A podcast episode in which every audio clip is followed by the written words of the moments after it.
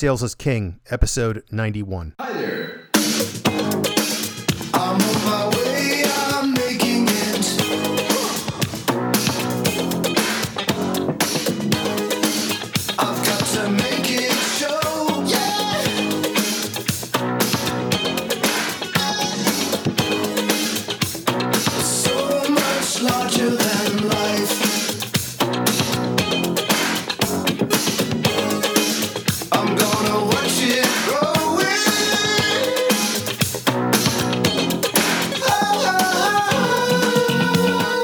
Hi, everybody. Welcome back to Sales is King. Dan Sixsmith. How the hell are you? How's everything going? It is 4th of July weekend. Glad to be back with you. I just want to let you know that uh, we're starting to do some interview programs again. I've got a couple of great interview releases coming up, so be on the lookout for that, uh, where we talk to some thought leaders, uh, subject matter experts, people that are shaking things up out there. I think you'll be impressed. Um, so, today I want to talk about the competition. How do we beat the living daylights out of our competitors, right? And I just did a video on it today. Look for it on LinkedIn. But I think one of the problems that I'm seeing out there is that we wait for the competition to be brought up by the prospect late in the cycle. Um, you know, we don't mention them, we dance around them, we don't ask who else the prospect is talking to. And I think it's a mistake. My contention is that we need to bring up the competition early on. And I made the analogy in the video that we have to attack the competition. Think of a UFC fighter, think of a professional boxer that comes out of this out of his corner and just goes wild trying to destroy his opponent with haymakers to take him out early. That's what we've got to do with the competition. We've got to blow them out of the water early in the process.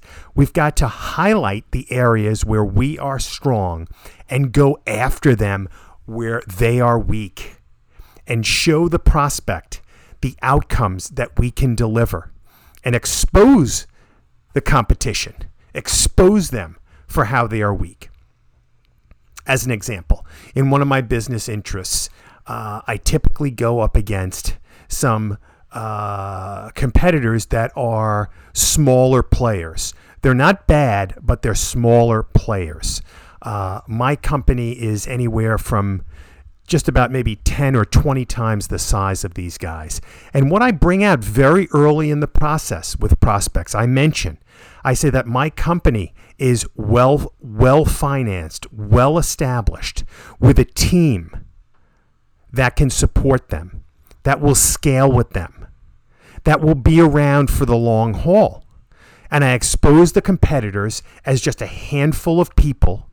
In some cases, I refer to them as Wizard of Oz type scenarios, you know, like one guy in a, in a closet with a microphone, to, to expose to them the risk that they may be taking by going with this group, by putting their neck on the line, by spending money with a company that may be, not be able to handle uh, their growth, that may not be able to deliver.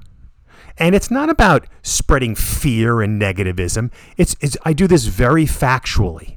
It's it's a matter of fact, and it's a critical piece because I know if I'm going to make a decision, if I'm going to put my neck on the line, I want to know that I've got a real company that's behind me, uh, that's going to support me, that has the experience. And that's the other thing I typically bring up is the experience of my company. Thousands of programs, dozens of customers versus a handful uh, on the other side.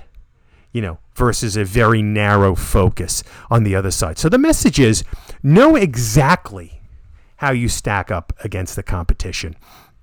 And again, my contention is bring it out on the table, put it out there. And in the best case scenario, you blow them away early.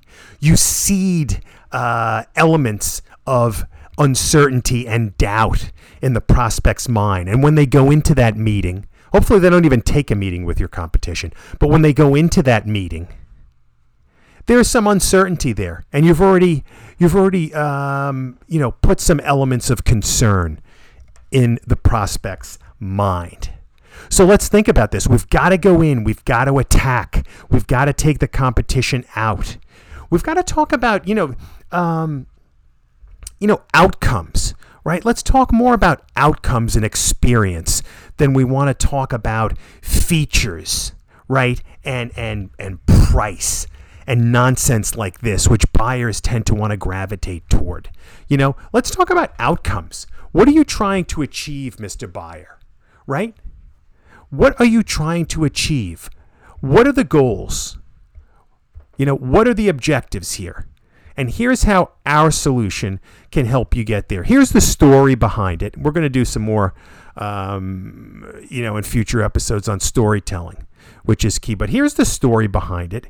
Here's how we've done this with dozens of customers, right? Um, and here's the outcomes that we have delivered right? Um, and here's the experience that you should expect. And we'd love you to talk to a few of our customers to get a sense of what their experience was like. But you know, beyond just us selling you, you know, we're going to have a great experience for you as we deliver um, and as we grow with you and as we continue to evolve with you and as we continue to bring you to this desired state that you want to go to. This is how we have to frame the conversations, guys, in terms of outcomes and experience, in terms of blowing away the competition, in terms of bringing up objections, potential objections, potential competitive bullshit, and getting it off the table. Strongly and confidently going after it. And I'm telling you, there are going to be um, examples where you just knock these guys out early before you get into this you know bake off with 30 different you know feature checkoffs and nonsense and it just gets it's lost. It just gets lost and the the objectives get lost the outcomes get lost and it's just a shit show. So let's think about this guys. It's critical. It's destroying the competition early. It's knowing how you stack up.